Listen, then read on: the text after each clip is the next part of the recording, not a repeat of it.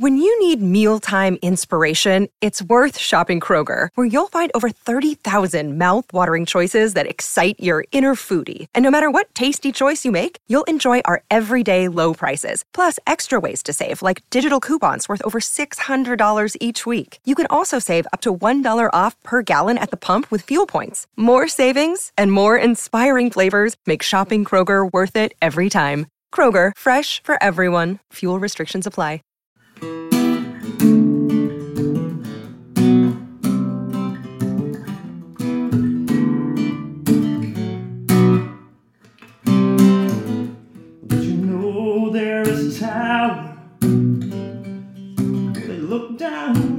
Land and see their people quickly passing by.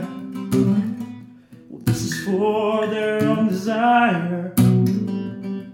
As they look on down to the earth to feel the power raging in their veins. Oh,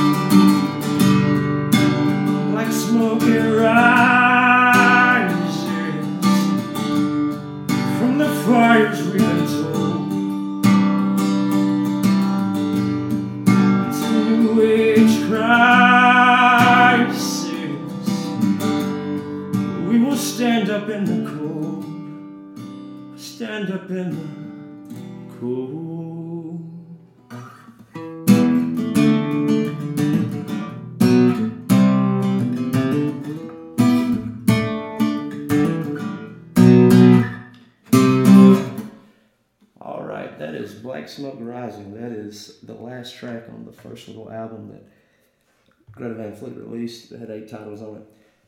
They are about to put out the second one. They've released three or four singles off the new one, and they are blowing up. If you haven't listened to Greta Van Fleet, check them out. So there's a music plug for the show. And here we go.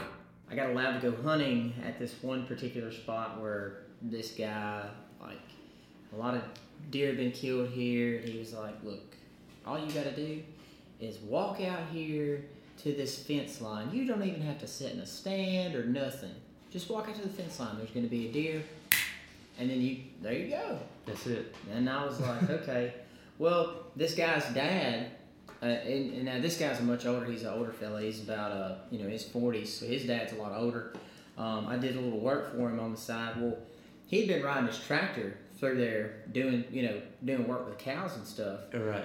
And he kept talking about this massive buck.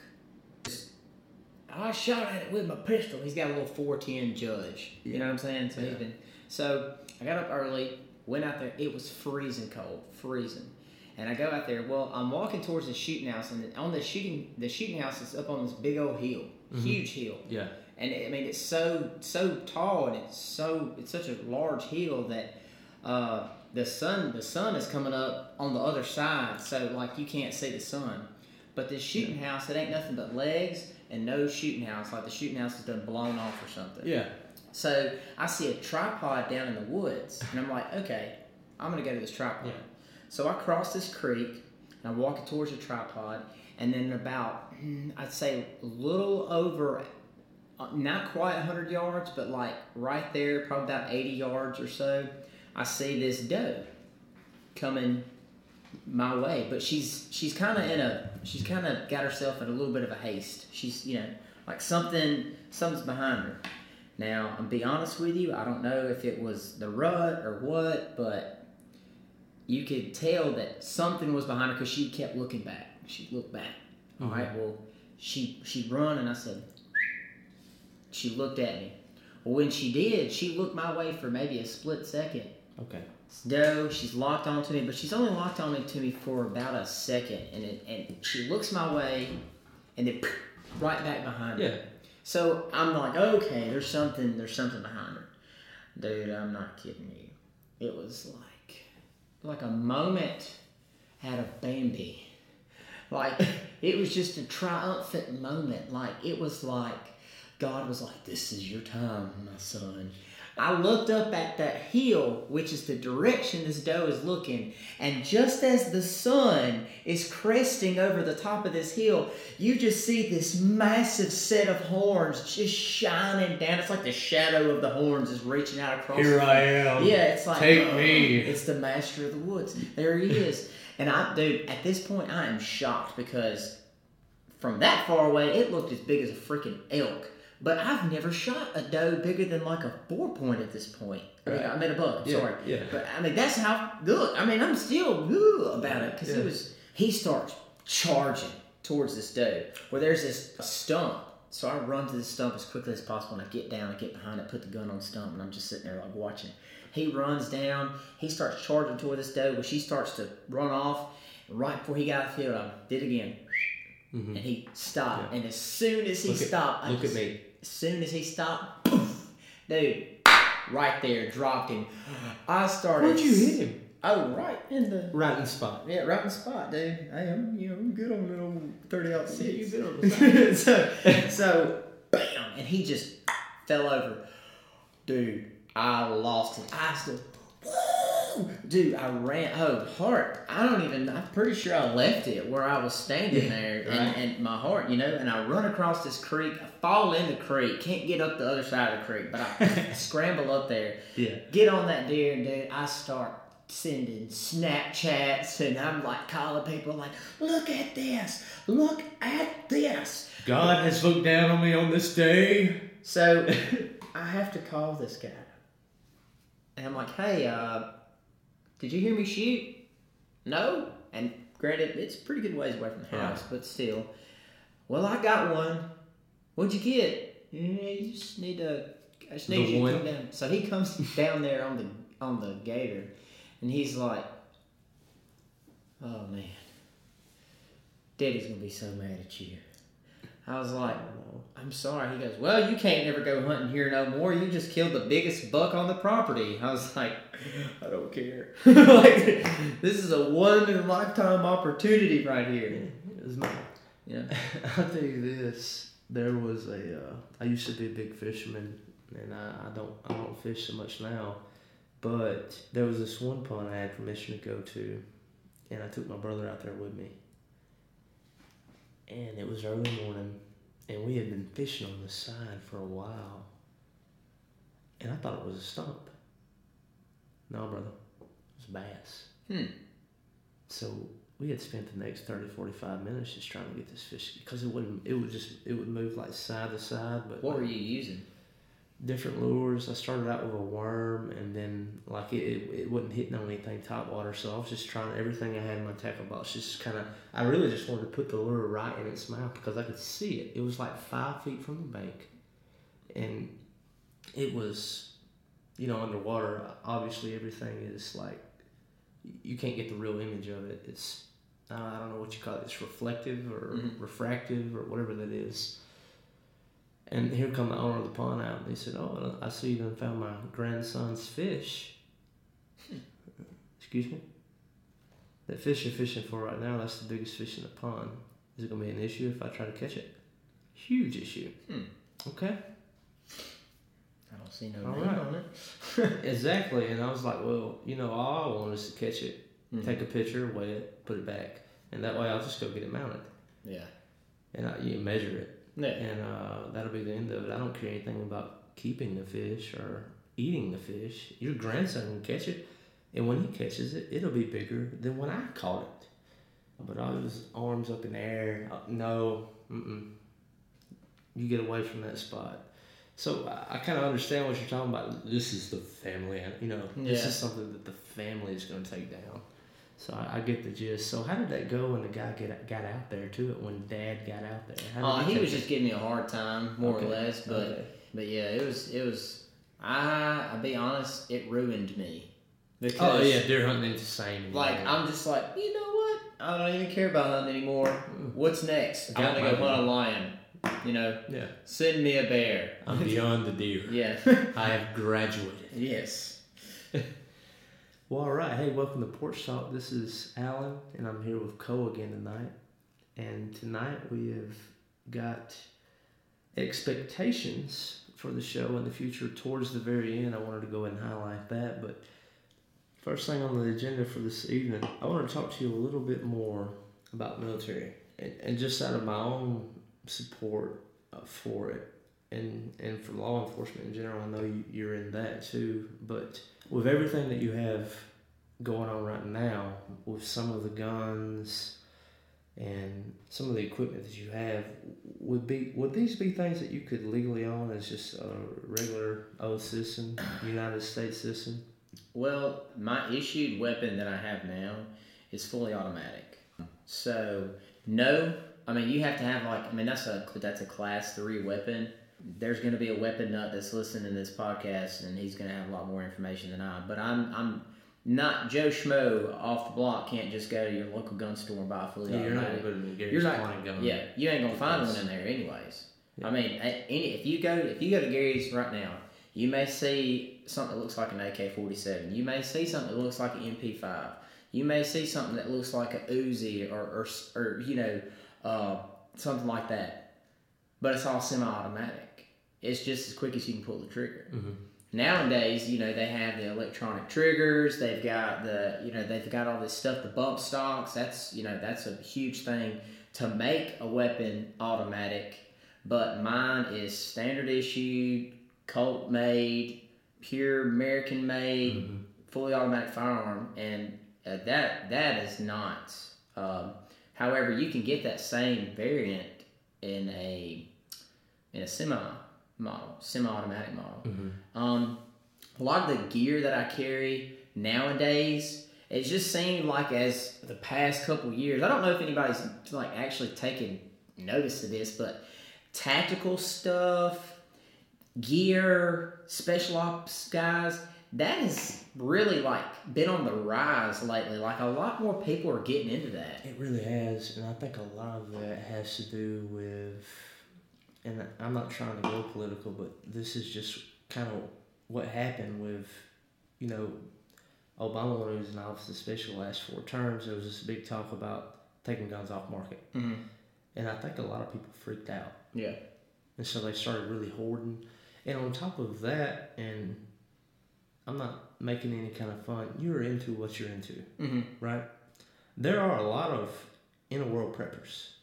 Oh, there's tons. Oh my! And and I know a lot of these guys, and I I have seen their setups. Like I've been, you know, underground, and they have the, you know, the the the canned vegetables and the fruit, and they have the freezer stocked full of meat.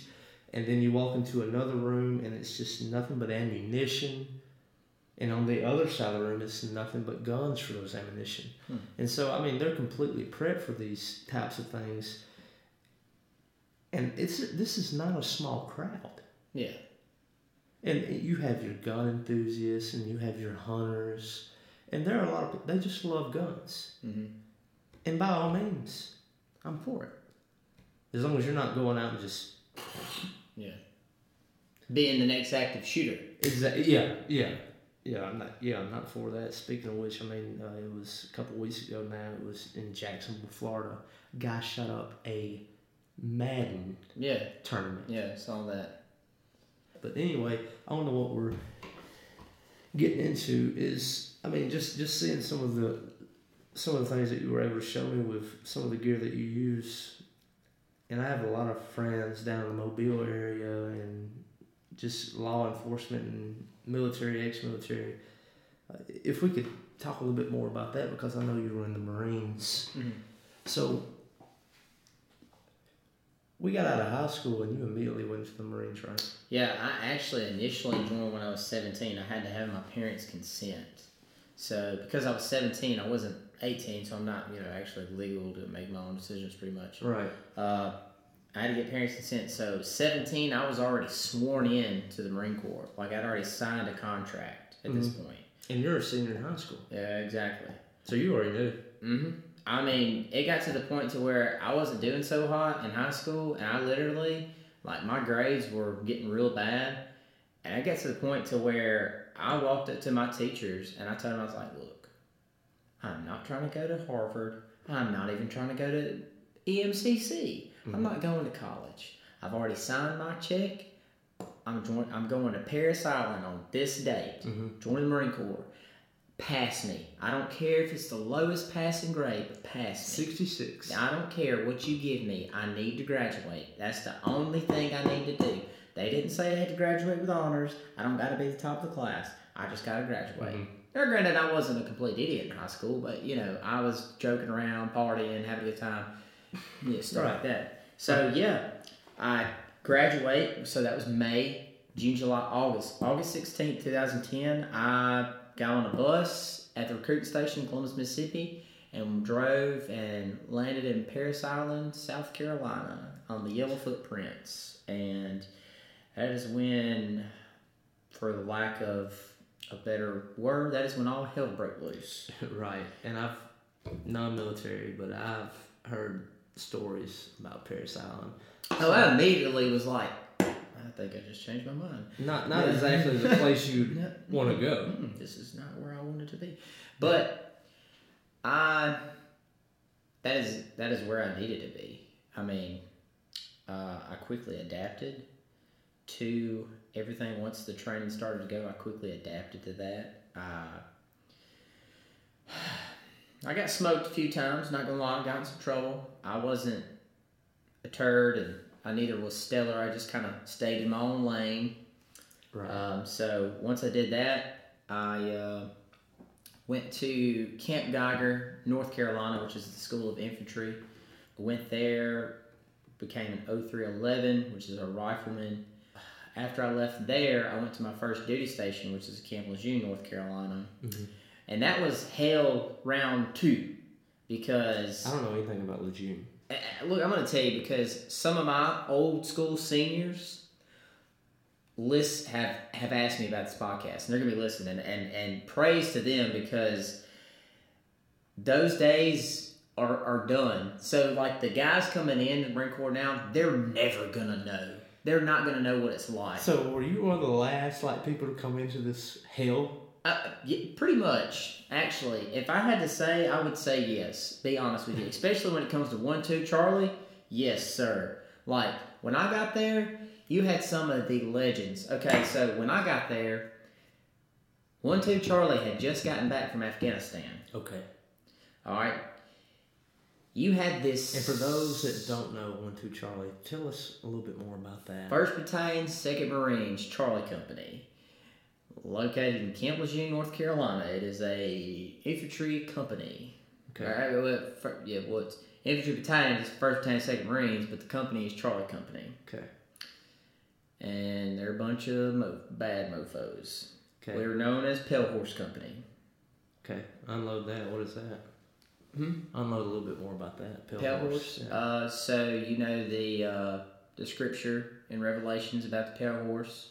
Okay. And there stood a pale horse, and he who sat upon him's name is death, And, and hell pale horse. and hell followed with him. We were the pale horse. okay, so hell's coming quickly behind these folks. Yep, that was that was the The whole gist of it. yeah pretty much. So that was our call sign. Baddest of the bad. Well, I mean, you know, everybody thinks that, I guess. So, yeah, they had just got back from Afghanistan, and they, these are some of the biggest superstar seniors out there. I mean, these are these guys that are coming in today. Like my boots, when I, you know, became put in a leadership position when I was a senior, they, oh my god, they got it so much easier than us. So much. I mean, and you know, it, it wasn't from a lack of trying. It was just the the way that the Marine Corps changed and I'll get more into that, but things just changed uh, dramatically over time. But I can remember my first day pulling up on that bus, and I see all these dudes. It looked like a scene out of like an apocalypse movie. Okay. Just a bunch of just dudes just out on this catwalk, just "Rah!" like throwing crap off the balconies, and they're like, "Fresh meat, come here, you boot!" I mean, and you're like, "I don't know what's going on. I don't Does this bus go back? Yeah, like can I? I nah, you you weren't even supposed to drop me off here. Matter of fact, I was supposed to go down yonder. You Yeah. know, like put me back. I'm on down the street. Yeah, I, what? You know, Next time. yeah. Oh, I think I got. I think I, think I got a change, cold. change my mind. Yeah. So I get up there. Well, I met this first guy. I'm not going to sit here and really name any names, but he was like, second deck, uh, go to the second deck lobby right now. And I'm thinking, first of all, I don't even know Where second deck where is? that is, but I'm guessing since it's a deck, it's got some stairs that lead to it, so it's to it's the second one. So we run up there, we get in there, and they're like, and he starts telling us all this stuff, what we do, and all this other stuff. Here's the thing: Okay. we had some pretty, we had some pretty, but I mean, I don't mean bad in a in a in a negative way. I mean, we just had some pretty bad to the bone seniors. I will say this. I had the I had the privilege to serve under Sergeant Gomez, who is now Staff Sergeant Gomez, Samuel Gomez. I'll shout out to him because he is he's a hell of a Marine, still is to this day. Um, right, and just for those listening, when you say senior, not so familiar with military, what do you mean by that? These are the guys that are doing the training. These are the guys overseeing what happens. Uh, at these no, camps? they're Marines just like you and uh, or, or, or they're Marines just like me. It'll be the guy. He's got the same rank as me, a Lance Corporal, but he's already been in the Marine Corps two, three years. Okay. I'm just starting out, Okay. Okay. so it's like freshman versus varsity okay. in that aspect. You know, but here's the thing. So yeah, we had some pretty. Uh, I had like Robleski and freaking Raditz and Drake and Stevens and Cook and uh, Nickel. Nickel was he was something else. Just a number of folks. Black, Rabola, just a bunch of guys.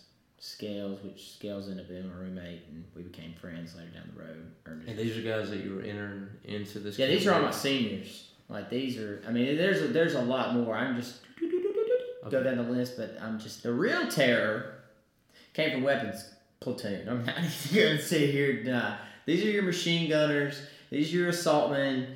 These are these are these guys. Assaultmen are the ones that carry the rocket launchers. All right, and and then you got your machine gunners, obviously mm-hmm. self-explanatory, and then your mortarmen.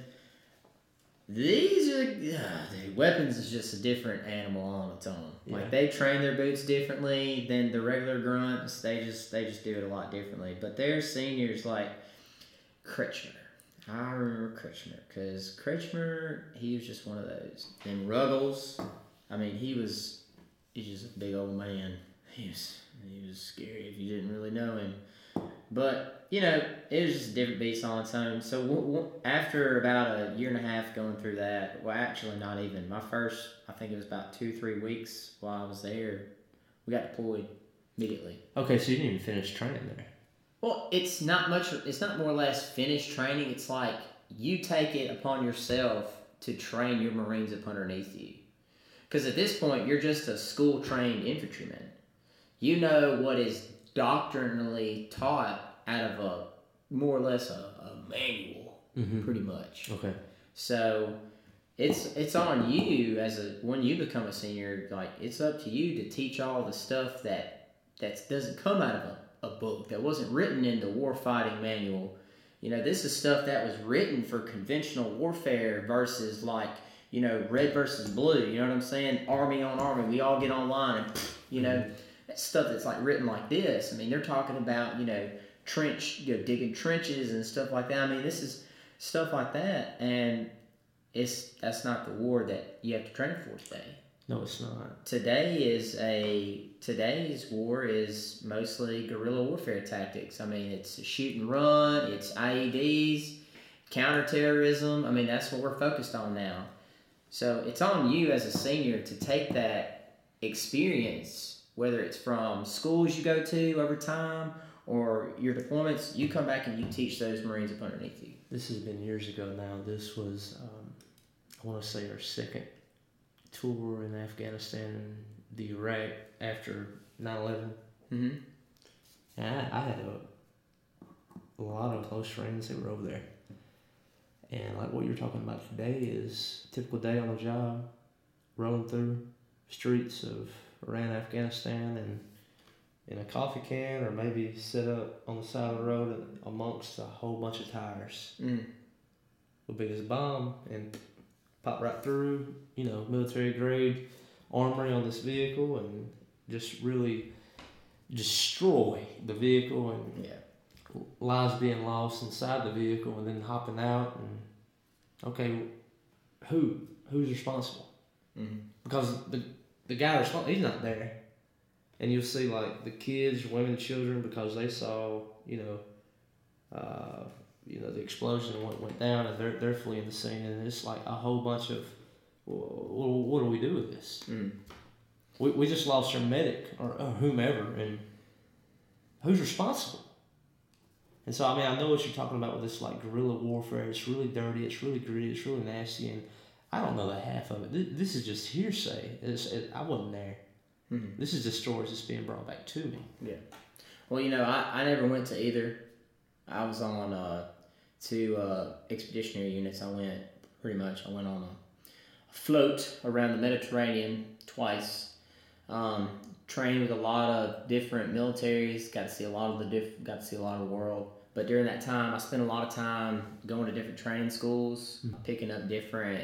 I guess just enhancing my career, basically doing all that. And then when it came down to it, when I was my four years were coming to a close, I was like, I'm out. Dunzo, I'm gonna try life on the other side. And be honest, I, when I got out, I was lost. I didn't know what I wanted to do. Yeah, I was. I was wondering- I'm glad you you followed into it like that, and that was going to be my question was that transition. Yeah. Because, and I know a few people like this. From the minute they were born, they they were in kindergarten, first grade. They Mm. could tell you exactly what they wanted to do with their lives, and Mm. exactly what that life was going to look like. And what's crazy is you look at their life now. They're on route, or they're getting there. You know what I'm saying? But yeah, for someone like me, or so many others, and so for the rest of us, is I don't have a clue, and that's fine. If you don't have a clue, it's okay to experiment. It's okay to to land up in these jobs that you're not unhappy with. Maybe it'll lead you to people that you can meet, and you can do some networking. Maybe it can lead you to a place to where you want to be just I mean just this is just personal experience. I mean I've I went to community college, got a degree, and I worked in that field for a year, and then I decided to go back to school and got a bachelor's and was beginning to work on the master's within that field, and then life kind of happened and and now I'm back here. Yeah. And I, I'm back at the you know the job I got the, the first time that I when I got my associates. I'm back working at that job, and now we're doing a podcast. And, But and so it's it's okay, and like the, the point I want to make is life is a journey. just like you said, that like life's a journey. So I'm just gonna put it in in the best perspective that I can, and that is when I got out, I was lost. I did not know what I wanted to do. I mean, I thought I had an idea, like I'm gonna go to college, but am I really? What are you gonna study? You know, I went to Shelton State. I met some. I met- yeah. Me too. you know, I met some. I met some uh, some some good people. You know, I still talk to a couple of classmates now. But dude, being let's see, being 23 years old as a freshman in 18, college, 19 years old. yeah, they're all like, You're up gonna- here. Yeah, who's gonna buy beer? And you're like, uh, I'm like, you guys got that problem? Like, who is my age, Yeah. right? You know, so I didn't really, it didn't really last long. I ended up moving to Starkville, going to EMCC, and I picked up a trade. You know, I did that basic manufacturing skill so I can get a job like Packard, Yokohama, somewhere like that. Yeah. Because you know, I mean, that's that's what we got going on in Columbus. But I mean, they make great money. Yeah. Um, It's not a bad job. no, and you can work your way up. Mhm. But even then, I was just kind of like, is, is that really what I want to do? So, you know, what, what I'm getting at is like, I'm still kind of lost, confused. So at this point, you know, it's like, I thought I had it all planned out when I was a kid. I played Army, I played with airplanes, I played with guns, like I, you know, did all this. Like, mm-hmm. I'm going to be some form of military when I grow up, right? And that's what everybody knew. But now I'm out. So what do I do? And I'm still confused at this point. So, like, tried a college thing, didn't work out Yeah. moved on, and now I'm stuck in this regular like nine to five job working for a company called Loxy that didn't really do too hot, Yeah. and I'm you know doing more than more than what's required of me, but I'm doing it because I mean that's my work ethic. Well, what ended up happening is I would see police cars drive by, Okay. and I'm just like, I never wanted to be a cop. I'm thinking, okay, I was in the infantry in the Marine Corps. That's what's expected of me. Because it's like when you, if you were an electrician in the Marine Corps, hey, you know, go to school, pick up some more, you know, mm-hmm. some more schooling on that, some more education on that, and then go be an electrician somewhere. You taking let's let's go with me for example, but put it in that situation. Mm-hmm. You're taking an 18 year old kid who's not going to college, who's not partying anymore. He's going and he's picking up a job. He's now having to support himself, or he or she's having to support themselves. Mm-hmm. They're building their own credit. They're buying their own vehicles. They're they're living their own life at 18 years old. They're learning life. They're picking up this job, so they're learning experience. They're not they're not educating, but they are being educated through their experience, mm-hmm. and they're going to classes and they're going to schools and they're being certified in different things. And on top of that, they're serving their country. Exactly.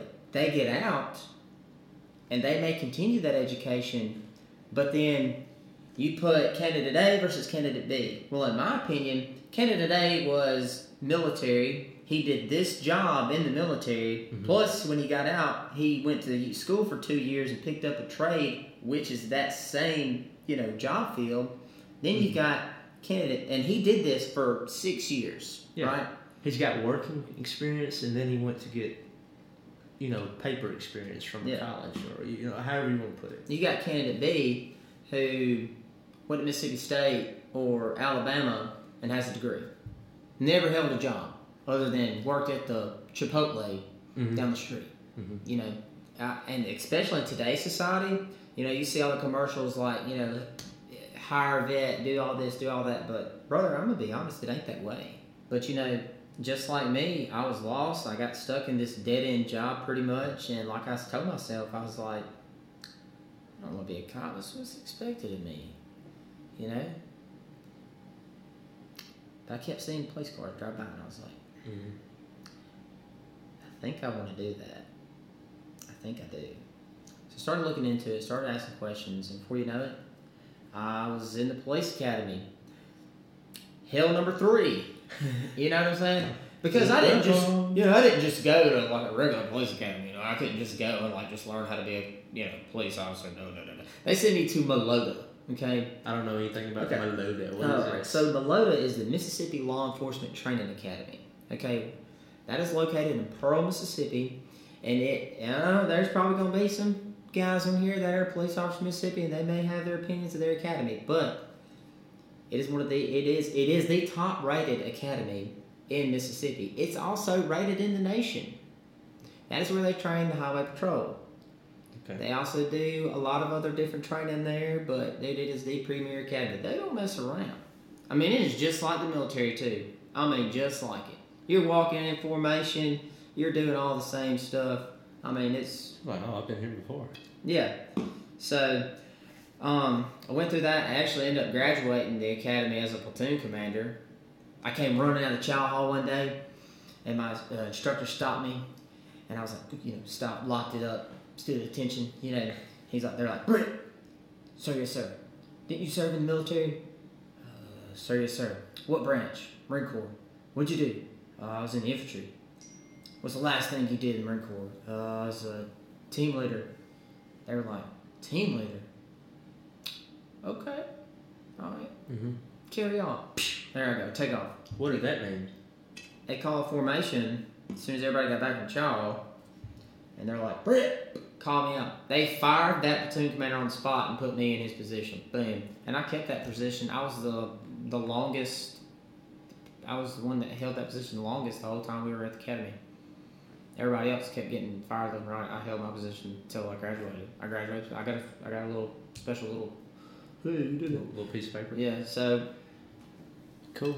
And Started- so, you get out of Medilla, Malota, yeah. Melota. Uh, I, I get out of there and I start working police work, and, and that's when I realized some things. There's some similarities that that little piece that I was missing, that thing that I just I didn't know. That's where I picked it up at. So, what you said earlier, like you're right. Like you may be that kid that thinks you got it all figured out, But life's going to come in hot and it's going to hit you, and then before you know it, you're going to be stuck in a position. But that doesn't mean it's over. No, it's I mean, never over. you've got- until it's.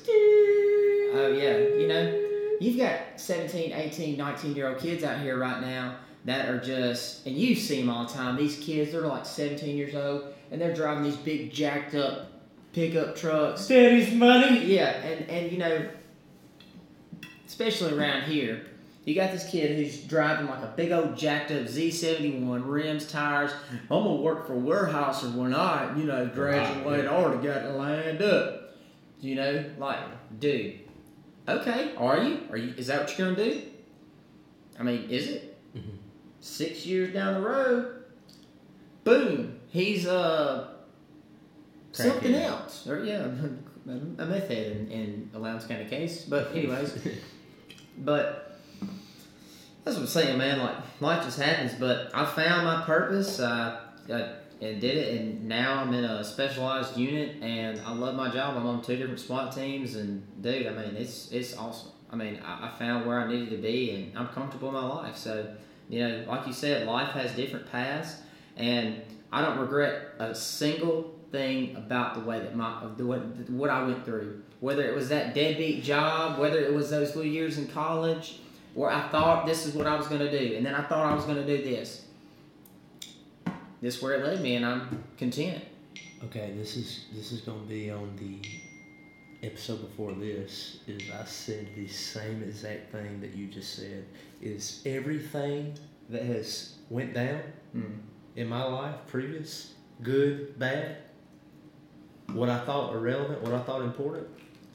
I'm thankful for every bit of it because it all led to Yeah. this moment, and and, and not like uh, this moment where we're at in podcasting. It's like I wake up in the morning, and I do not mind driving to my job, and I enjoy the 8, 10, 12 hour whatever that day looks like at work, and when I get home, I go home and maybe that night I got a planned podcast, hmm or maybe that night I'm doing editing because if I'm not recording, I'm editing, Mm. and life is good, and I, I'm I'm enjoying myself, and it's a great way for me to hang out with the people that I care about, my friends, and we're we're doing this right here, and it, it's becoming a way that we can open up and we can talk to more people, and I think that that is one of the messages that I, I would, you know, put out about porch talk is it's okay.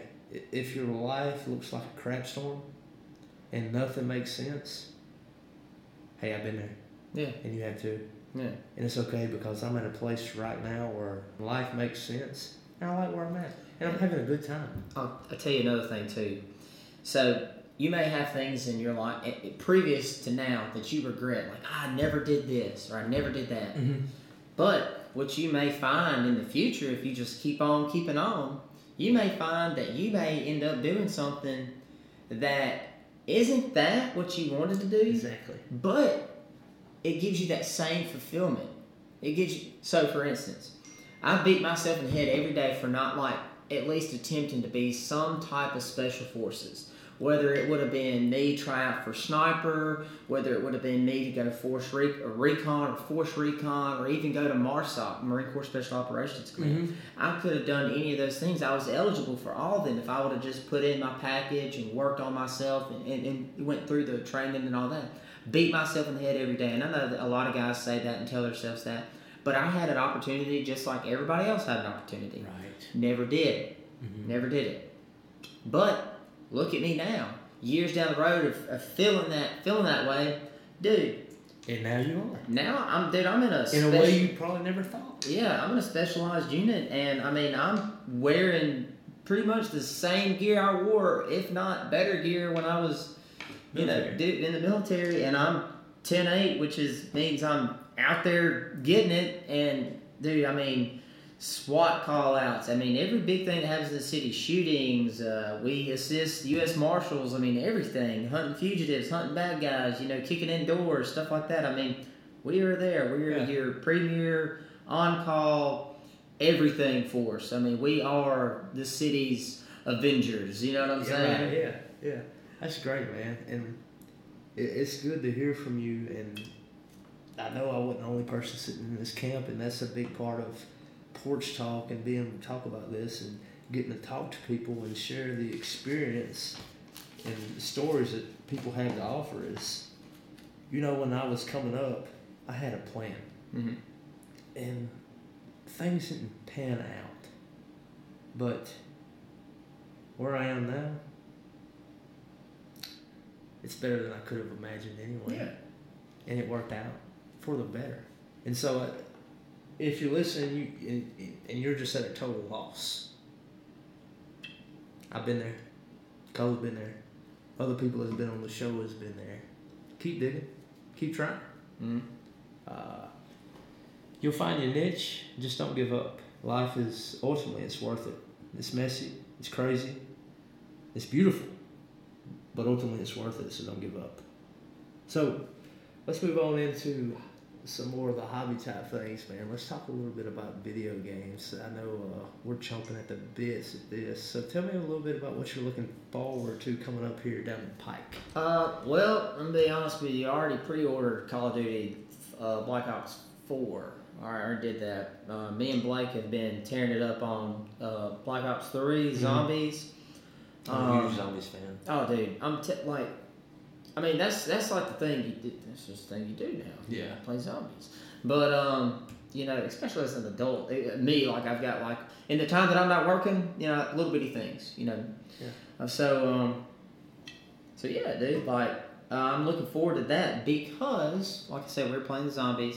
Well, the zombies, what they've done is that they they pretty much like turned it into somewhat of like a not necessarily a storyline, but I mean it kind of is a storyline going along with it. Mhm. So like you're ready for the next expansion in the zombies trilogy or or, or saga, whatever's going to happen next. So I mean, there's a lot to it, and um, you know the thing about zombies is it's not about killing all the zombies. It's about figuring out all the little things that you got to do to unlock the Easter eggs and stuff like that. Like get the Wonder Weapon and so pack a punch and doing all that stuff and like figuring out how to unlock this, unlock that. I mean, there's a lot of little tricks to it, but I'm looking forward to Black Ops 4.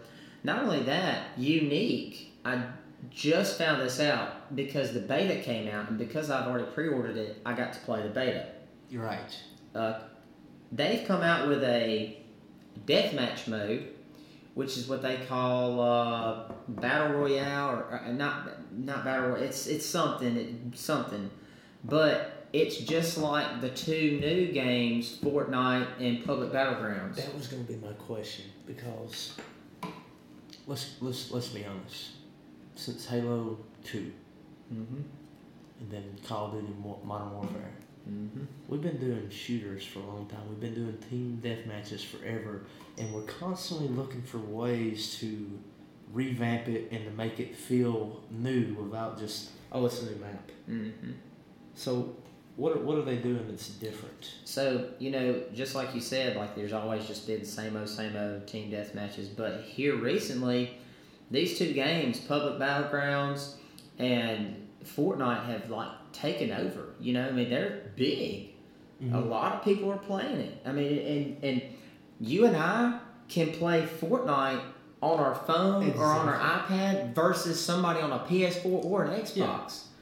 It's crazy where we're getting with like just how mobile you can be. You know, like And you hear all the crazy stories about people getting fired and uh, relationship losses over these games Oh. Be- because it's so accessible. Yeah, I Yeah. don't believe that would be the case, but that's groundbreaking. And I can tell you, like, when I was living down in Mobile, and especially when I moved back up north, was a lot of my friends down there. It's like, Alan, play, download and play Fortnite. Please play Fortnite. I'd love to play Fortnite.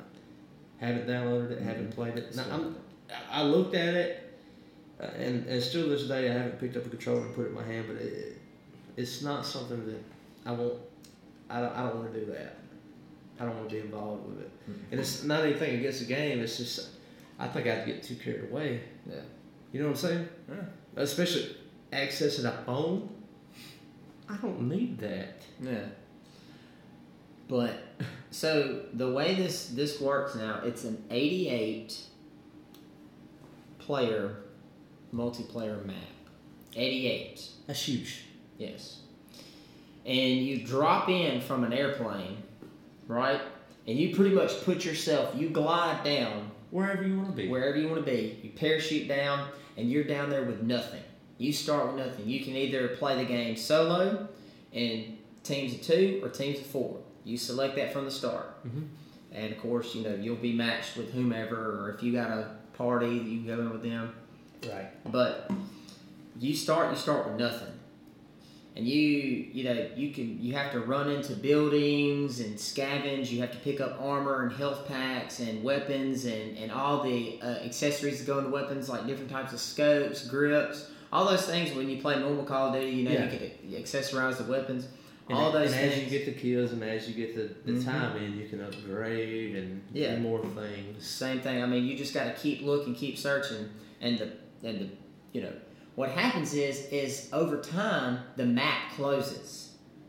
It gets smaller and smaller and smaller. Hold the, the okay. So we're talking how many? Pl- Eighty-eight. Eighty-eight.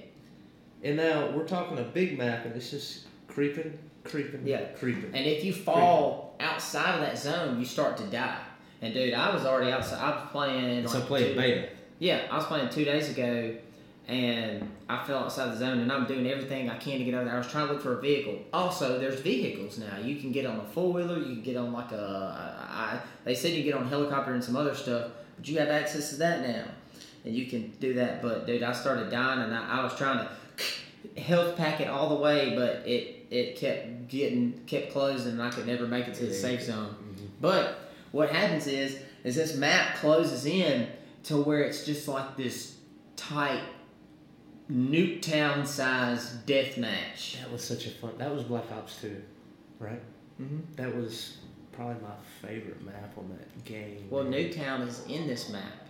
Oh, they brought it back. You, well, you, it, like I said, you, you're parachuting down. You can land in Nuketown. In Nuketown. Yeah. Okay, so the as the map is shrinking, you're eventually going to shrink into Nuketown. right? No, no, no, no. no. That's I mean, you'll shrink somewhere, but it's just it's it's like a it's like a another version of Nuketown, but it's Nuketown. It's the same setup, okay. but okay.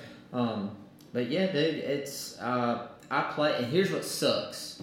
Okay, if you get shot, that's it. Game over. Like you, there's no revives. You don't come back. You get kicked out of your party, and you go back to the lobby, and you've got to start all the way over.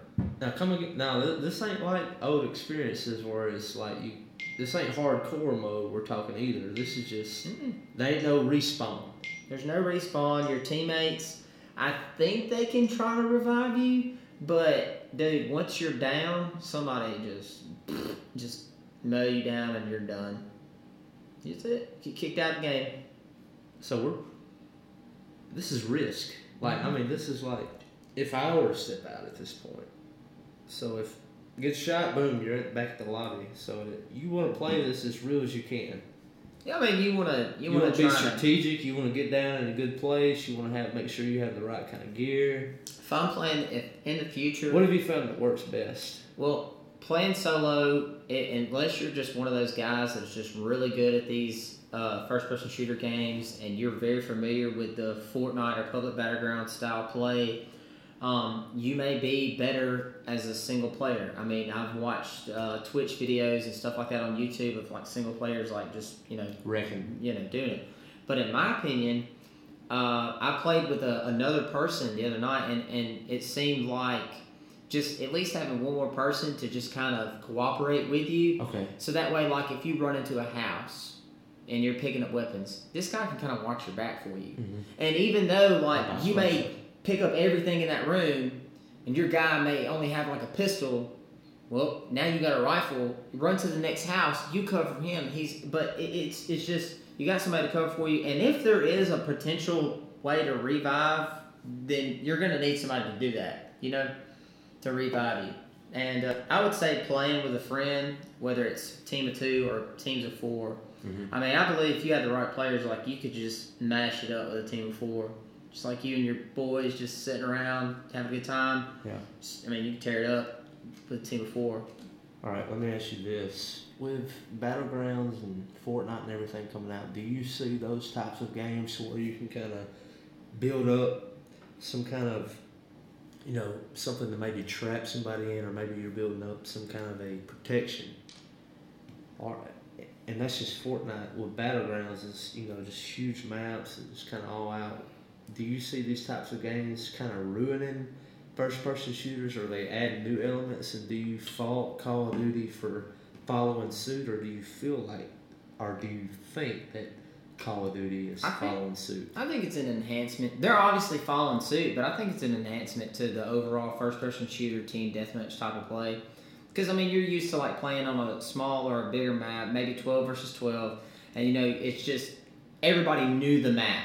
Everybody knows the map. You know, if you play it so many times, you know this map, right? And you got your guys, huh? Back and forth. Yeah, and, and you know you're playing, and everybody knows it, and it gets to the point to where like It's kind of monotonous. yeah, yeah, I mean, you know, it- it- you're either really good or you're just you don't have a chance of romance. You know what I'm saying? Like you just you just gotta give it when it's due. But so, but I think this adds another element because like, and with this just being the beta, I don't know, but they may have another map that's the same way. I mean, they may have multiple maps that you can play this battle mode on, this battle royale or whatever mode on Yeah. um, and and and do that. But to me, it's like a mixture. Cause like for instance, I played Battlefield One. And I was I was digging Battlefield One, and Battlefield One's like a larger map and more players.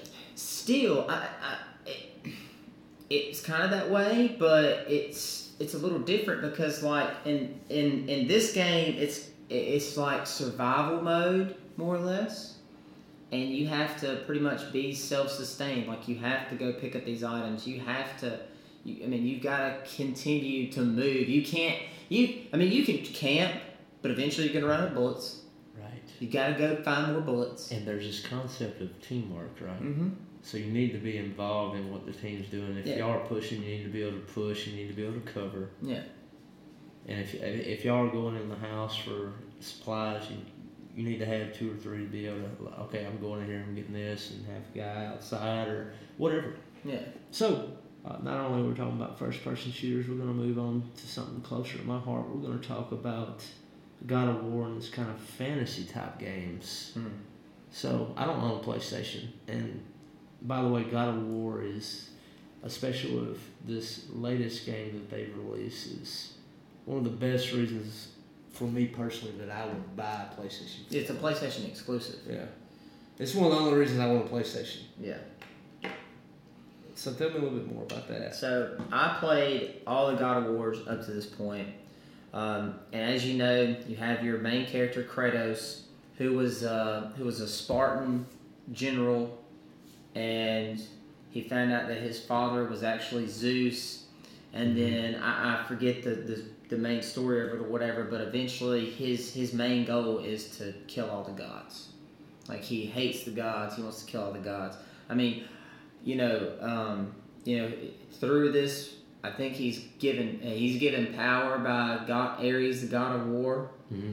and so he ends up like becoming just this bloodthirsty warrior. He kills his wife and his only child, like through rage, and I guess that's where he takes his hate out on the gods because you know they did that to him. So what's happened is you know the, God of War one, two, and three. That was his triumph of moving forward to kill all the gods, and then of course once you get to the third one, you've got to fight titans. You know all these Greek mythology stuff like that. But the coolest thing, and now with PlayStation 4, they got the new God of War that's coming out, and it's uh, all Norse mythology. So Vikings and stuff like that. So your gods like Loki and Odin and Thor. So we're really stepping out of gods that I'm familiar with because I'm really into Roman and Greek mythology, and you're really into Viking mythology. Yeah. Which I mean, me, I'm I'm I'm I'm, I'm interested in, in all types. Okay. Uh, you know, I did the Greek thing for a while. You know, I was learning a lot about those. I mean, I know a lot about it. Mhm. Don't really get into Roman stuff because I mean, it's just not my cup of tea. But I would have to say that uh, the two, the, to me, the two most interesting are you know those two, which are uh, Norse and uh, uh, Greek. But so what's happened is is this storyline and spoiler alert, you know, like, Yeah, I mean, right, I'm, yeah. I'm, I'm gonna tell because uh, generally I really don't care, but it's so cool. So I'm thinking while I'm playing this game, like, okay, Oh, this podcast is full of spoilers. they're gonna do a whole different spin on this God of War thing. They're gonna turn this whole thing into, you know, same God of War, but now it's gonna be Norse mythology, right? It- This is gonna be a new Kratos. So he's done killing Roman and Greek gods. He's moved on to Norse. that's what you think, right? Right? That's what you think. That's my first thought. Yeah, well, my thought was is they've turned this all around. They've started a new franchise, God of War, same God of War, but now it's like they're gonna create a new storyline, and it's like him versus the the Norse gods. No, Mhm. sir, it's not what's happened. What's happened is Kratos has moved away from Greece. Okay. He's met a woman, and they've had a child, and his wife passes away. Oh gosh. Uh, she was a warrior. She was a, a fierce warrior. So just like him, you know, he's a strong warrior. Mhm. She passed away, and his son and him, their main goal is to take her ashes to the highest mountain and pour her ashes out. Right. So from the get go, you're starting out, and then before you know it, boom, you're getting attacked by a god, a Norse god, a god from Asgard, uh, uh, Balder, which is the son of Odin. Okay. You know, So we waste some time on this. yeah, Balder, his his he's a, he's immune. He's immune to everything. He's immune to physical harm. He's immune. I mean, he can't be killed. He is totally immune. So of course you gotta adapt and come up with a way to get around this. Mm. You, You- there's no way. No, I mean, you just pretty much you just kick his butt and he goes away. Oh, okay. But you're starting to think, okay, wait a minute, because he like he makes some he makes some puns. He he says a few things that kind of makes you think, wait a minute, okay, this is not just about this. Wait a minute, the same Kratos, same guy. Okay, different storyline here. What's going on? What's what's happening? Mm-hmm. Because he's like, I know who you are. Uh oh. Does your son know who you are? And at this point, you're like, oh crap. This is the same guy. This is the God of War. This is Kratos, right? This Right. is the same dude. He's moved away from Greece. He's now in wherever this is supposed That's to be. Ares or whoever. Right.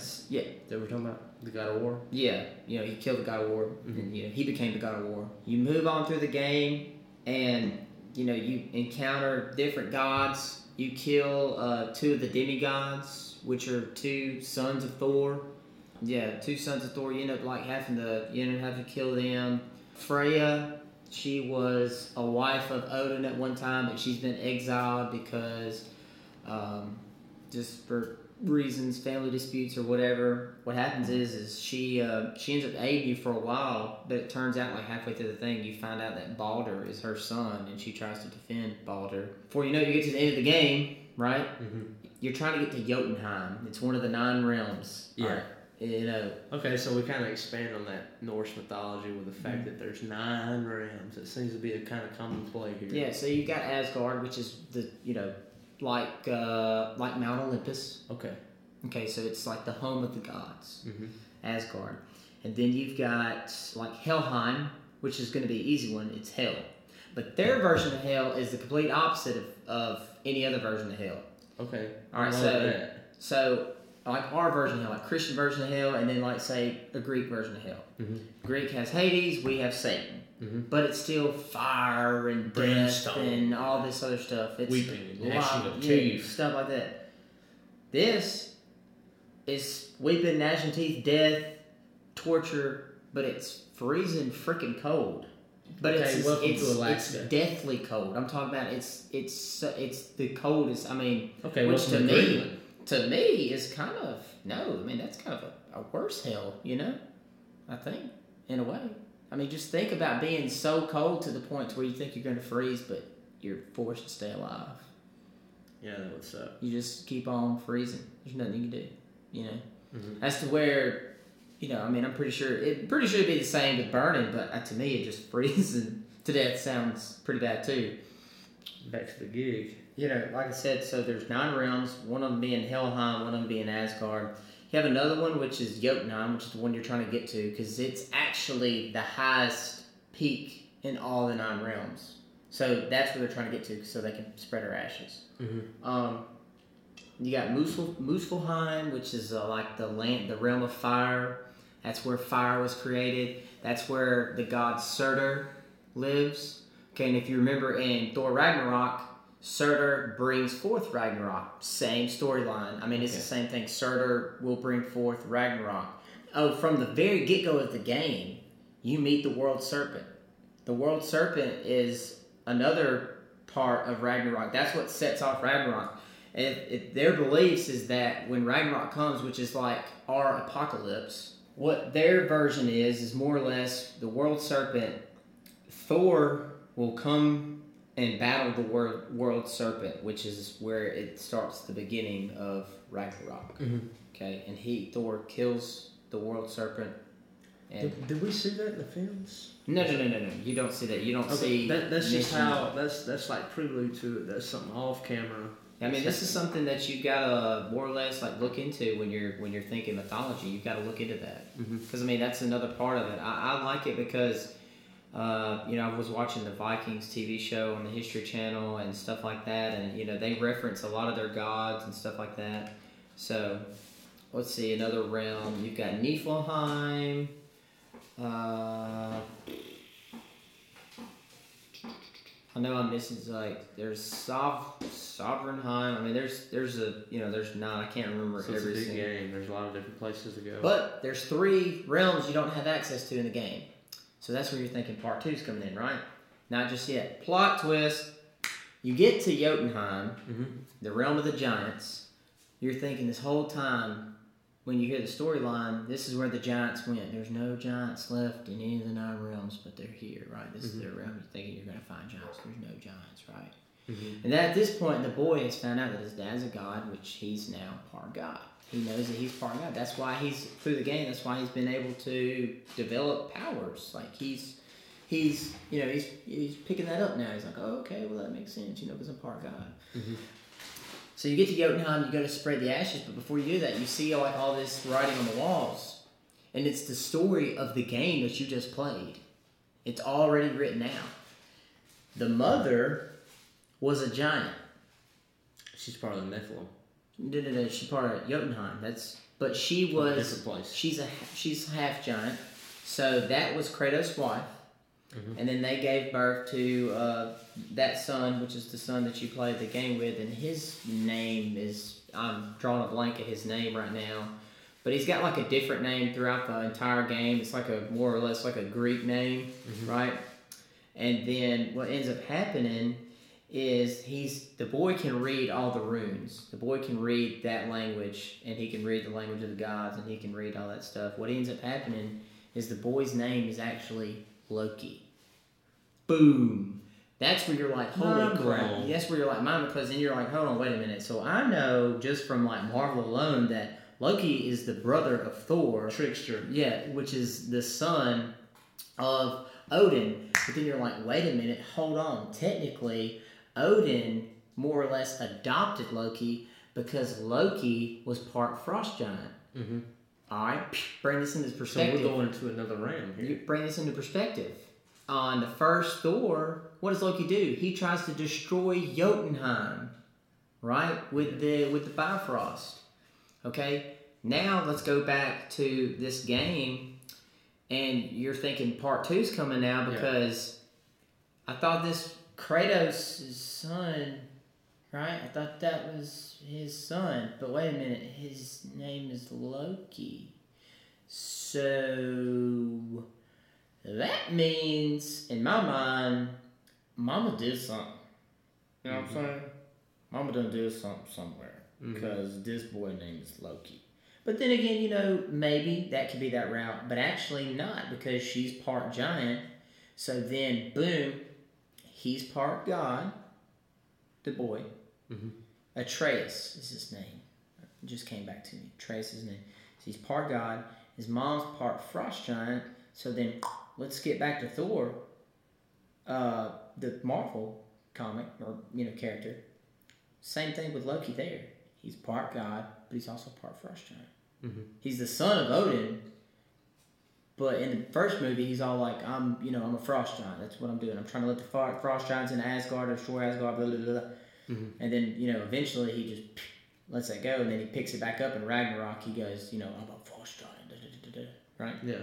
So it's pretty interesting stuff. I mean, we- like mythology. I mean, it's just it's very interesting. But this game is so. Uh, I like how it just got so into that. Like, it, you know, and a lot of people are like, well, these kids these days, they're not getting any education through these video games. Dude, Maybe so. I, I, that was educating on itself. I mean, you know, which is not nothing that's really going to help you down the road. Like you're not going to be able to build a house because you know who the all the gods of Asgard are. No, you know? you're not. But at the same time, it's interesting facts. I mean, this is history. Yeah. All right, since we're already here, and Marvel and comics has been a common theme throughout the show. Something dropped today, Yeah, it sure did. Yeah. It's coming. so The tell us a little bit more about this Captain Marvel. Yeah. So you saw it. I saw it today. Uh, the Captain Marvel. Uh, I don't know. Is this the first trailer? I want to say that it is. It's the first one I saw. Yeah, it's the first. I, I want to say that it is the first trailer, but I mentioned before in one of the la- in, in you know the last episode that uh, they're going with like a different different storyline here. You know, because I told you that Adam Warlock, in my opinion, was supposed to be the The one. the one, the guy that you know does all this, right? Um, but you know, if you go back to Infinity War and you see, okay, so everybody snap, everybody's starting to disappear. All right, then we go to the the end credit scene, right, where you have Samuel L. Jackson, Right. and this is a significance of that. Okay, so this is happening. He's dying. And the last thing he does is he's calling Captain Marvel. hmm And all you see on the phone is Captain Marvel's symbol. Yeah, And me being a non-comic book guy, immediately turned over to Blake. I remember I told you I was watching Yeah. Blake, and I was like, "What's that symbol? Yeah. Who's that?"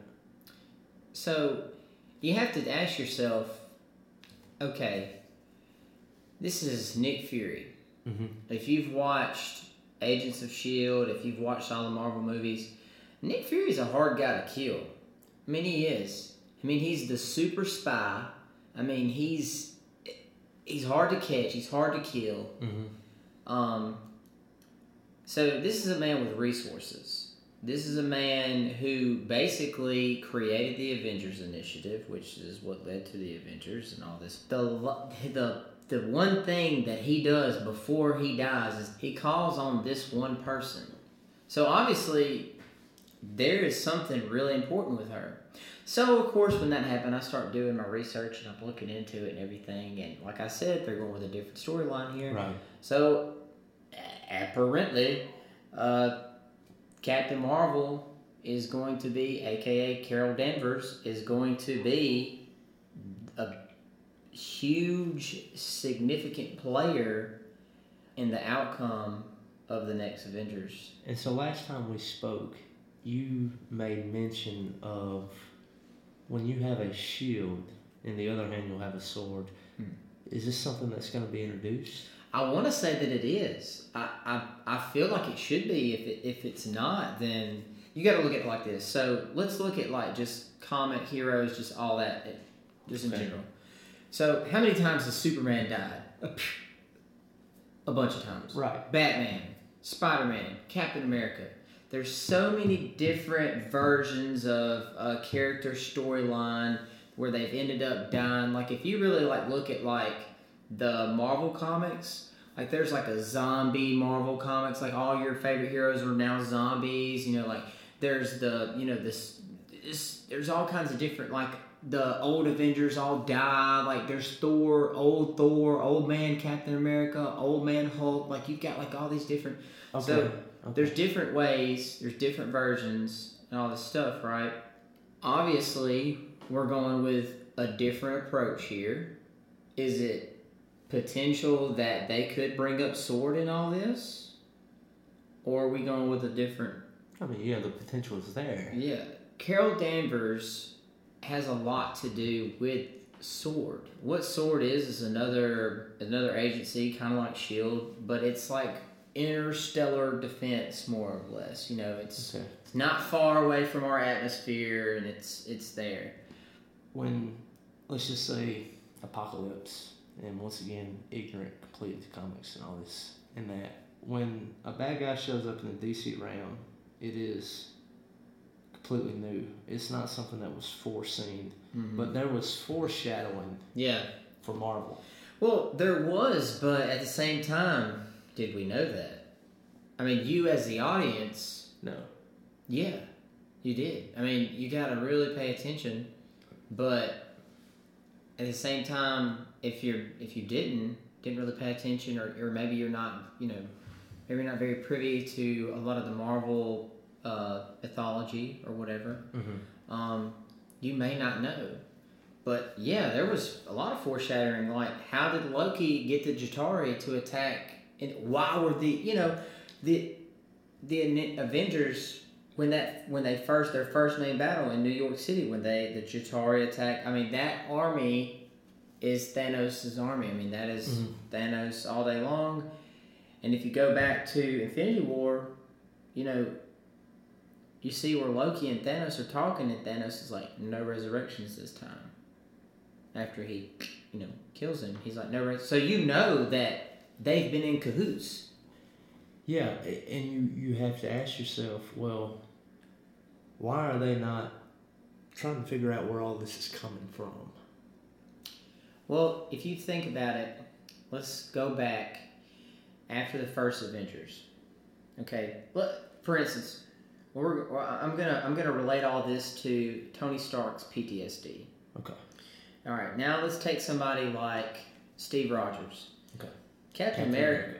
So Captain America, he fought in you know well in the war. I mean, he's he's a soldier on his own. His mindset is, I've already been through this. I've got to keep trucking on. The past is the past. You know, that's that's my thing. He has a soldier mentality. So if you go to the end of Civil War when they all split up, you know, like he's like, this is home for me. You know, I'm not going anywhere. Or maybe that wasn't the end of Civil War. Maybe it's the end of Age of Ultron. You know, when they all split up, Thor goes back to you know wherever he goes, and then Oh, yeah, that, Tony was, that, was, that was in the Civil War. So, um, that's you know, that's his soldier mentality. The Hulk, Bruce Banner and the Hulk, they're a battle within themselves. They're not really pretty much worried with now. Bruce Banner may he may be kind of thinking, but Bruce is already having such a difficult time, and we see that in With- Ragnarok. within himself. yeah, we see that in He was Hulk for a whole year Uh, longer. Yeah, he- I or longer. Yeah, he was- had no idea yeah. they had been that long. No idea. So, you know, we have no idea. All right, then you have Natasha Romanoff, Black Widow. Once again, another not necessarily soldier mentality, but um, just very hyper focused, and she's she's obviously she's staying busy in between the movies. You know, Uh-huh. in between what we what we do see. So it's not like she's making it a point to try to go out and figure this out either, you know. So the whole point that you're making is they're so involved with what they have going on in their own lives and these own alliances and friendships. There's enough going on in Earth. They don't have the time or the focus to be putting where did this original evil come from? Yeah, I mean they're thinking, you know, yeah, because all right, Age of Ultron. That's the whole reason why Tony created Ultron, because he kept seeing visions of that happening again, and like he knows it's coming. He knows this is not the end. Yeah. Tony knows that he's being haunted by those images that he saw in the first Avengers, Uh-huh. and so he creates Ultron. And then you, I mean, and, and you hear you- when he brings it up, he goes, "Oh, okay. You guys not remember a couple years ago, New York? I flew through a, I, you know, took a nuke through a big hole in the sky. You don't remember that? Yeah. You guys were all on the ground. That happened. Yeah, but all of them, you know, yeah, they were listening, but it's like, to me, they were more or less like, okay, Tony, we know. And then you got like Thor, for example. I mean, Thor, he's already dealing with cosmic entities, and and Tony is the one that's hyper focused on this situation. Almost, That's- and it, it was to the point that this hyper focus, I would say, is what really divided him and Steve. Absolutely. I mean, And that was the whole point of Civil War was Tony was so gun ho there's something else out there and we've got to be ready. yeah, And Steve is like, leave it alone, okay? yeah. I mean, the the the, earth is. We need to take care of this. There's so many people that have animosity towards us. We need to ice this thing over. So once again, everybody's worried about self at this point. Tony is doing everything he can to keep the Avengers together, even if they have to sign the the Sokovia Accords and if they have to be governed. Doesn't matter. He is trying to keep them together because he knows that something's about Something's to go down. about to happen. Steve, on the other hand, is worried about Bucky. That's his boy. He's he's wanting to go, and and and Tony's like, well, they were brothers in battle. Yeah. I mean, that's a bond that you know people say that you know blood is thicker than water. These guys shed blood together. They have their tight bond, but they were also friends before the army. Right. If you go, if you continue to go forward, you know, of course, Civil War. What really pushed Tony over the line was finding out that Bucky was the one that killed his parents. That that may have taken his focus off for a moment, but he was right back at it. Tony's the one that's been trying to prepare for this this whole time. I mean, he's known. I mean, who else has gone out and recruited anyone? Went out and found Peter Parker on his own. Mm-hmm. You know, he went out and found Spider Man. Mm-hmm. You know, everybody else, more or less, Vision was created. Thor came to the Avengers because he was trying to get Loki back. Banner, Romanoff, Hawkeye, Captain America, they were all pretty much there already. Right. Uh, Black Panther, I mean, he's not an Avenger, but at the same time, he's brought into the play not because he was brought into the Avengers, but he made his own way in there. Mm-hmm. They met him through Bucky. his, yeah, Once again, you know, Bucky killed his dad. Well, well, Bucky. You, remember Bucky wasn't the one that actually killed him. It was was actually uh, it was actually Zemo that Yeah, killed him. You're right. So Bucky got framed for. yeah, Bucky got framed. That is why you see that the Black Panther uh, he takes Bucky under his pretty much his protection. Which And was they- wild to see that. Yeah, and they rehabilitate That's good character progression. Yeah. Meanwhile, going back to Tony, he's the one that knows. Yeah, there was a lot of foreshadowing, but it seemed like the only one that picked up on it was one character. And then let's go back to something we mentioned the other day. Tony Stark doesn't have the ability to pick up a house. No. Tony Stark is just a man with a brain and a metal suit. Yeah. But like I said, it depends on what you consider a superpower. Tony's enhanced ability is his intelligence. He's the only one that's preparing for this. Another thing, I mean, think about this too. Think about Tony's newest suit, right? This that is was so wild. Man. this is somebody that's preparing for this. One, this suit can withstand space, right? Think about that. Spider Man's can too. Yeah. Okay, yeah, during testing with a couple of like the Mark One or whatever, when he was flying up and it went and it stalled out into space once it crossed the atmosphere. Okay, but I don't think any other suit could have actually made space travel. This suit can. So you you know he's been preparing. Mhm. You know that you know he continues over time to upgrade his suit, upgrade, upgrade, upgrade, upgrade. He's finding more people like Spider Man. You know, he's he's trying, he's preparing. You know, it happens. Then you know Thanos comes down. So yeah, there was a lot of foreshadowing, but the only one that picked up on it was Tony Stark. Thing is, is like I said before, they're going with a different storyline here. They're going in a different direction. So obviously, this Captain Marvel, she has a big role to play. The movie, to my knowledge, is actually set back in the early 80s or 90s or something. Okay. Yeah. So, So, we're not so focused on what's going on in the now. We're gonna introduce yeah, her. yeah, we're going to introduce her, but we're going to go back. Okay. I mean, we're talking about young Nick Fury.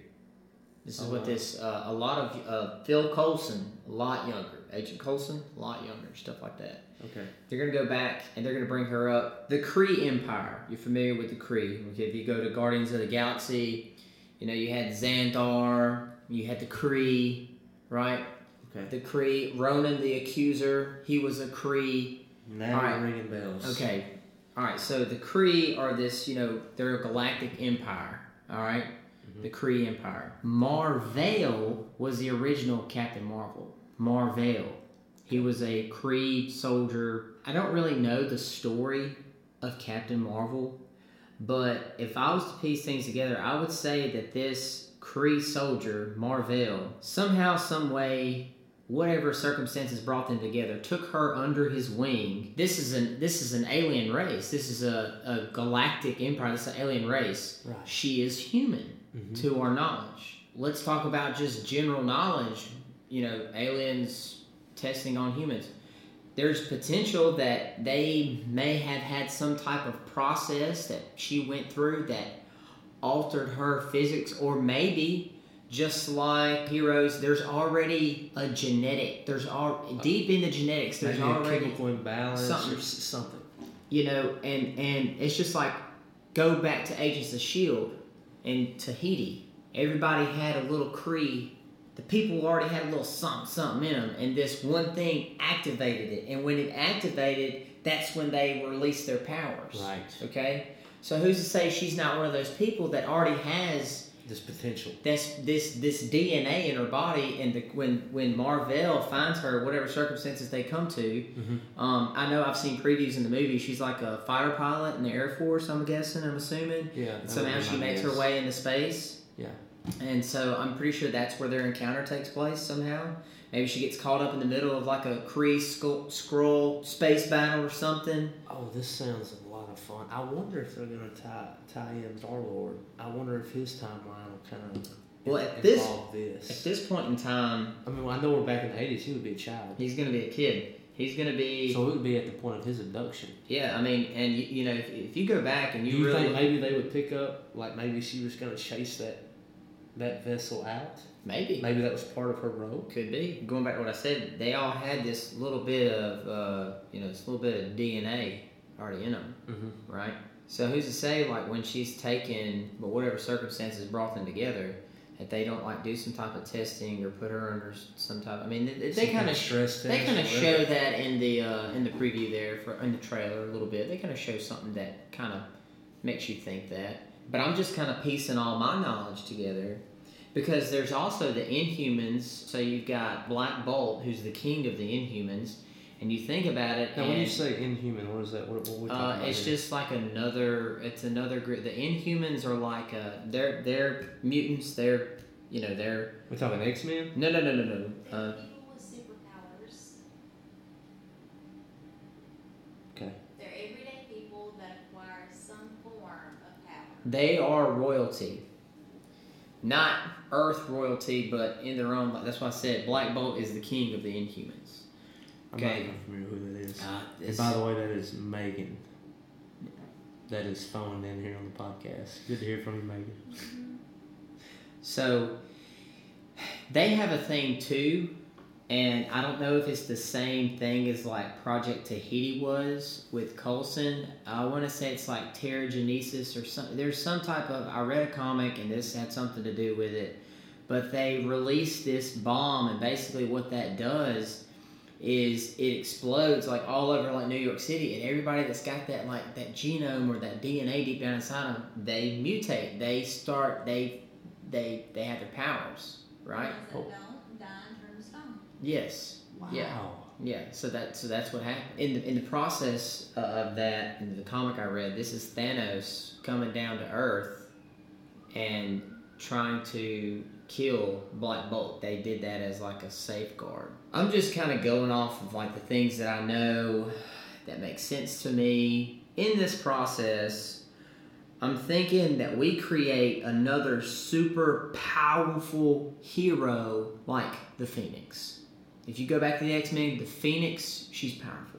Oh yeah. She has, Yeah, she- I mean, she is she is untamed power, just raw power. I mean, she is very, she's a very form, formidable ally or villain, whichever. I mean, but she's very unstable. You want her on her side. Yeah. So who's to say that okay, this character, Miss Marvel, she doesn't already possess some type of genome or something like that, and then boom, once it's enhanced by the Kree and they do some type of testing or whatever, she's stronger than Marvel. She's stronger than these Kree people. They use her, right? Mhm. They use her, and then she, you know, develops these powers, and she's learning about her powers, and then something happens. I'm gonna pause for a minute because I'm thinking now. Okay, well, how does she get to Earth? Okay, well, you have the Secret Wars that took place. Okay. The Secret Wars are between the Kree and the Skrull Empire. The Skrulls have the ability to transform, more or less, to like a human form or something. They disguise their bodies. They can they can transform into you or I. They Okay. have they have that ability, kind of like Mystique in a Okay. way. Okay. Um, but the Kree and the Skrull are like two warring factions. So, with that being said, with Miss Marvel being technically Kree at this point, during the Secret Wars, who's to say that she wasn't, because she is human, who's to say that the Kree did not send her as an agent, you know, to discover Skrulls on Earth at this point? Okay. during this while the secret wars are taking place. Okay. So who's to say that, that that's not why she's down there? And during that time, maybe she finds out more about her because when this when this transformation takes place, maybe she wipes her memory or something, right? Right. And now that she comes back to Earth, either a she realizes like, holy crap, I'm back on Earth, like da da da da da da da, and then she meets people like Nick Fury and stuff like that who may play a part on like siding with her and like asking for her help and da da da da da, or maybe her memory's wiped and she comes to Earth learning about herself. You're you're Carol Danvers. You know you were a, a you were a captain in the United States Air Force. You fought. You you know you flew fighter jets like. You know, you were part of that tragic accident where you were sent into space. Your aircraft lost control and it, you know, went out of the atmosphere. And you were We thought you were dead. yeah, we thought you were dead, right? And she's finding all this stuff, and like maybe she was lied to by the Kree, right? Yeah. And so here she is. I, I'm being honest with you. I don't know if this is what it is. This is just what makes sense to me. Yeah. Yeah, I mean, it's it's it sounds good, right? It sounds really good, and this is a movie worth watching. Yeah, Right and- now, in my mind, I don't even know how it's going to go. So here's the thing, though. All right, so we got Miss Marvel, we got her here, right? Let's drop her back for a minute, okay? Mhm. Let's talk about what's going on. Everybody's still trapped in the Soul Stone. So how is Miss Marvel, regardless of how powerful she is, okay, she can blast a hole in the atmosphere. Don't care.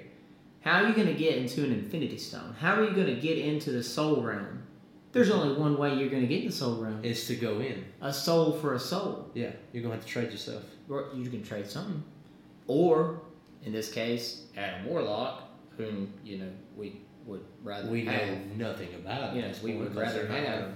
He has the ability to go into the Soul Stone on his own. He is one with the Soul Stone. He is he is a part of it. What What makes Captain Marvel super? What is her powers? I'm, I'm being honest with you. I don't really know all of her powers. I do know that she, obviously she has the ability of flight.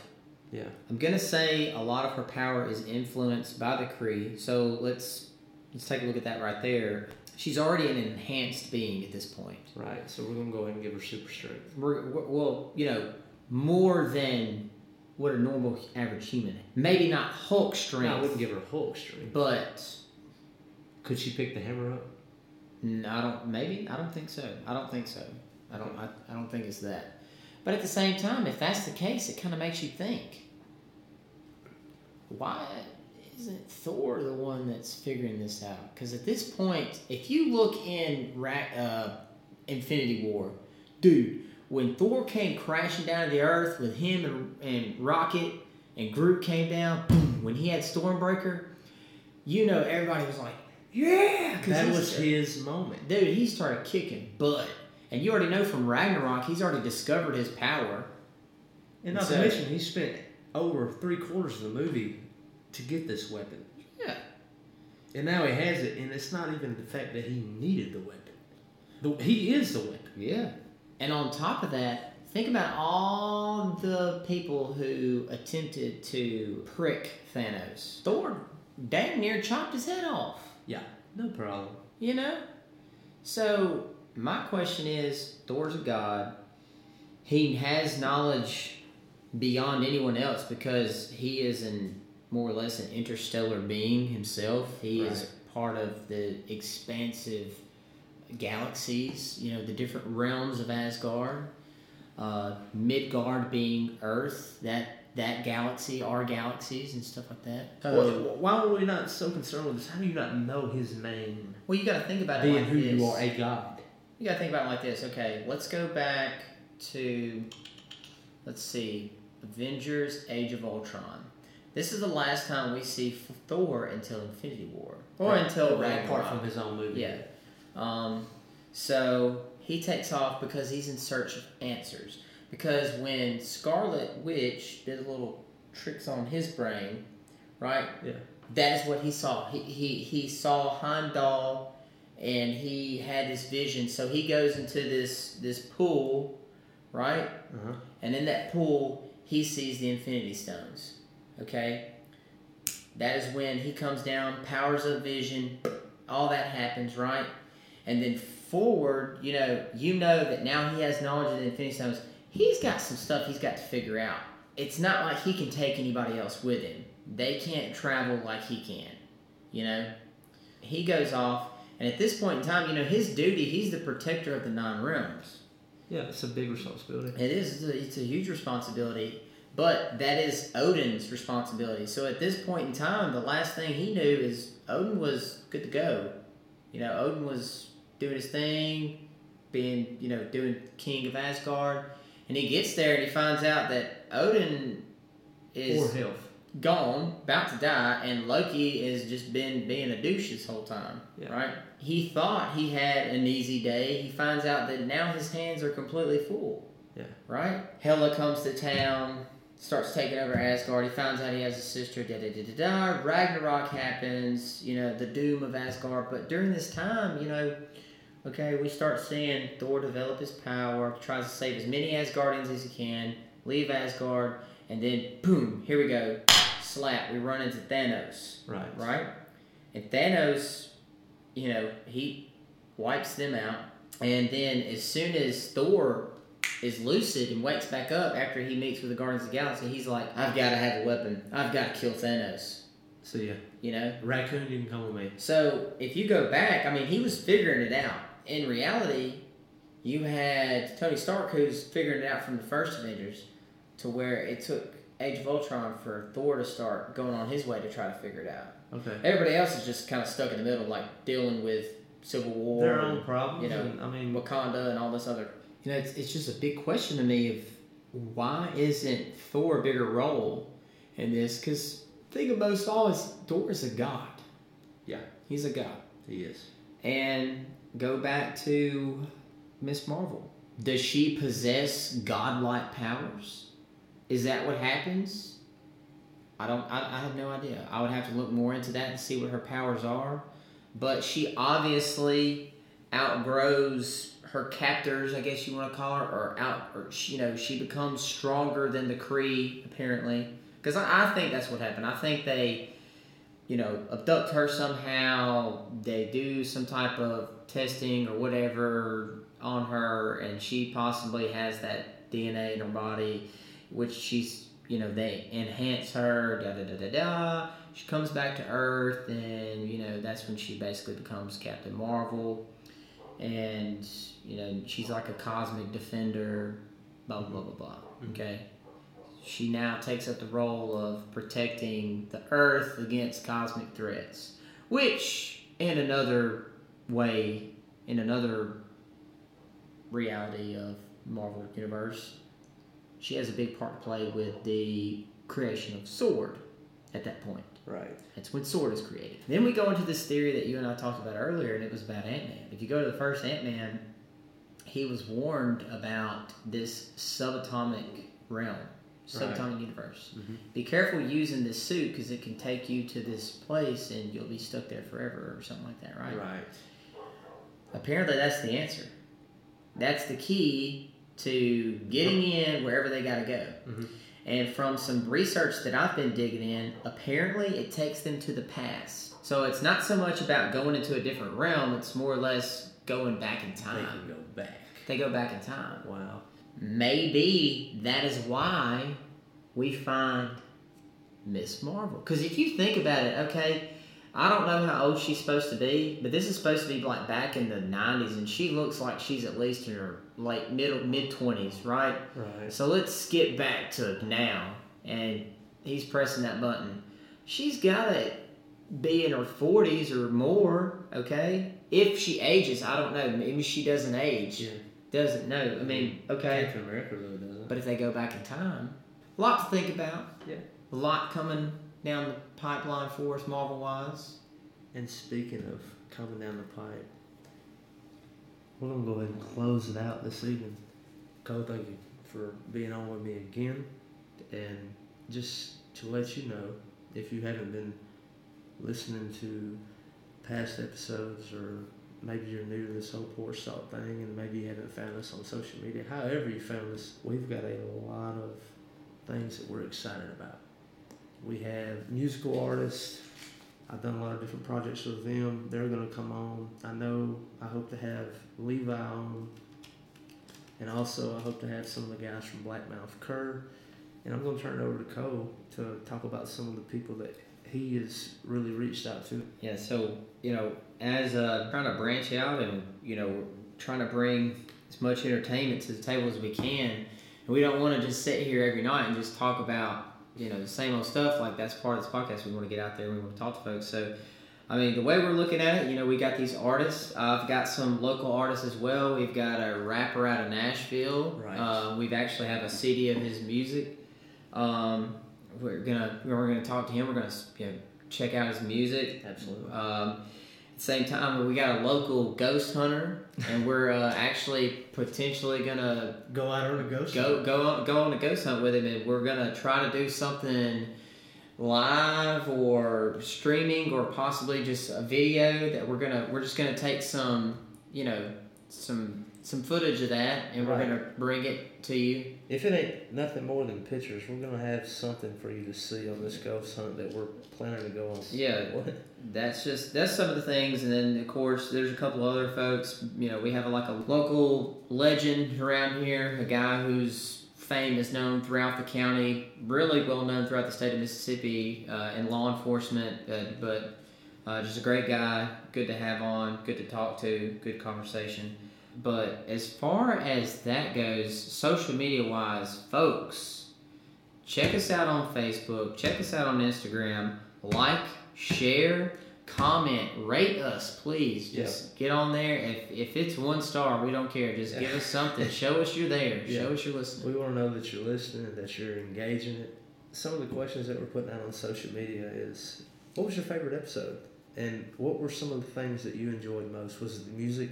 Was it these cold opens? Whether it was just something like that just really made you think, what am I listening to, or was it these stories that we introduce and then we kind of introduce the show, or it was just the content in general?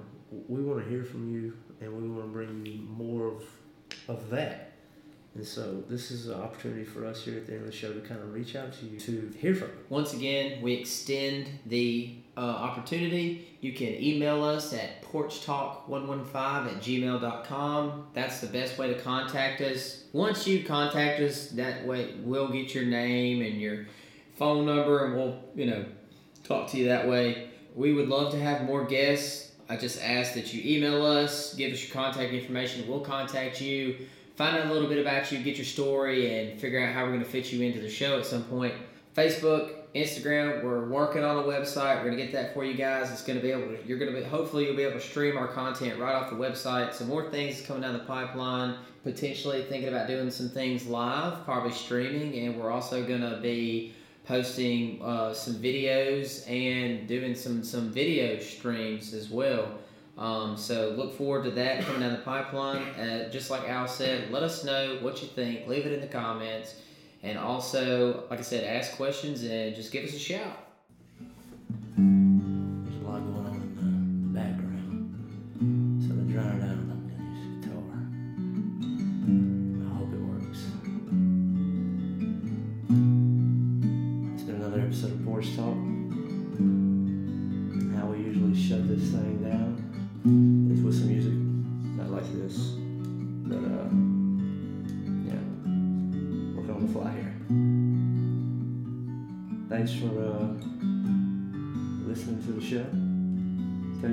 Friends. Tell everybody.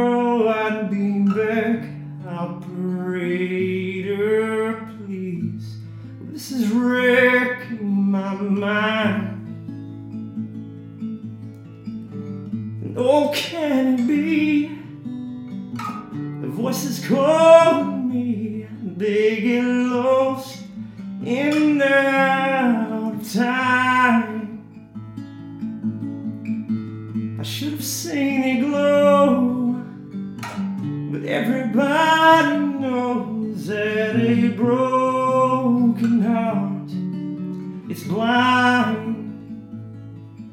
That a broken heart is blind. Pick you up, let you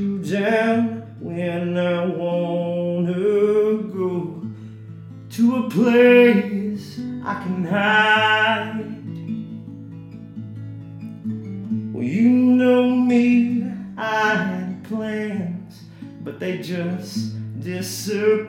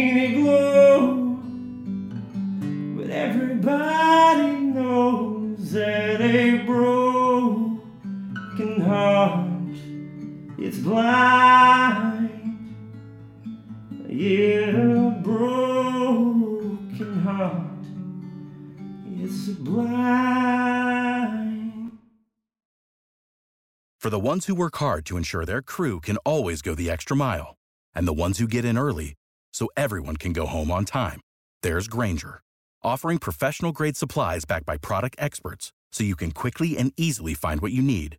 Plus, you can count on access to a committed team ready to go the extra mile for you. Call, clickgrainger.com, or just stop by. Grainger, for the ones who get it done.